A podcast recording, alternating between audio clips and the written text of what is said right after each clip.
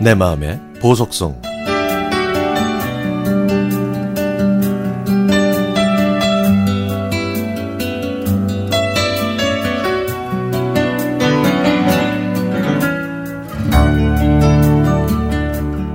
친정엄마는 올해로 83이지만 광역버스를 타고 용인에서 강남을 거뜬히 왕복하실 정도로 건강하시고 집안일도 혼자서 다 해내십니다.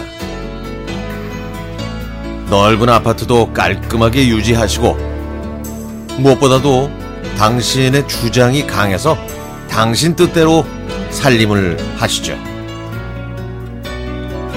그러시던 엄마가 언제부터인가 큰 집을 유지하기 힘들다고 하시더라고요. 연세는 속일 수가 없어서 이제는 정리정돈이 예전 같지 않다고 하셨죠. 모든 건 엄마가 쓰시기 편하게 바닥에 있어서 위에 있는 수납 공간은 텅 비어 있고 문을 열어놓고 지내는 여름엔 그 먼지들을 감당할 수가 없어서 엄마의 애용품인 부직포 걸레만 바쁘게 움직이십니다. 2년 전에 이사하실 때 거의 안 버리고 모두 가져왔더니 자리만 차지하는 물건들이 한둘이 아니에요. 그런데도 엄마는 그것들 다 버리지 못하시네요.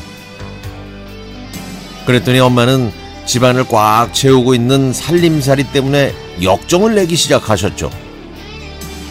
일을 해도 끝이 없고 표도 안 나는데 이런 집에서 어찌 차례를 지내시냐는 둥 한 달 이상 이런 투정을 하셨습니다. 듣다 못해 저희 독수리 오자매가 뭉치기로 했습니다. 날짜를 정하고 해야 할 일을 정한 다음 결전의 날을 위해 체력 관리에 들어갔죠. 이 프로젝트를 엄마 몰래 진행하기로 했기 때문에 막내는 엄마를 모시고 나갔고 저희 네 자매는 토요일 오전 10시에 엄마 집에 모였습니다. 그리고는 머릿속으로 그린 그림대로 저희는 엄마 집을 확 뒤집었습니다. 엄마에게 가장 중요한 방인 소위 아버지 박물관은 절대 건들지 않았죠. 저는 베란다를 맡았고 동생들은 냉장고와 주방 식기들을 정리했습니다. 저녁으로 먹은 잡채밥이 소화될 즈음 저희는 재활용품과 일반 쓰레기를 버렸죠. 그런데 이 빈 공간을 청소하는 것도 작은 일이 아니더라고요. 밤 10시 드디어 청소가 끝났습니다. 열심히 머리를 맞대고 일해준 동생들이 정말 고마웠죠. 엄마가 집으로 돌아오셨을 때 그 환한 미소를 생각하니 잠이 오지 않을 것 같았습니다. 일을 다 마쳤더니 갑자기 이런 생각이 떠오르던데요. 왜 진작 우리는 이렇게 하지 못했을까? 그저 하루만 엄마께 드리면 되는 건데. 저는 엄마가 연세 드는 걸 보면서도 변함없으시길 마음속으로 바랬나 봅니다.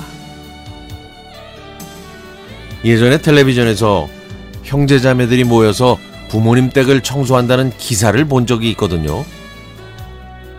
저희도 앞으로는 분기별로 모여서 이런 날을 가지려고 합니다.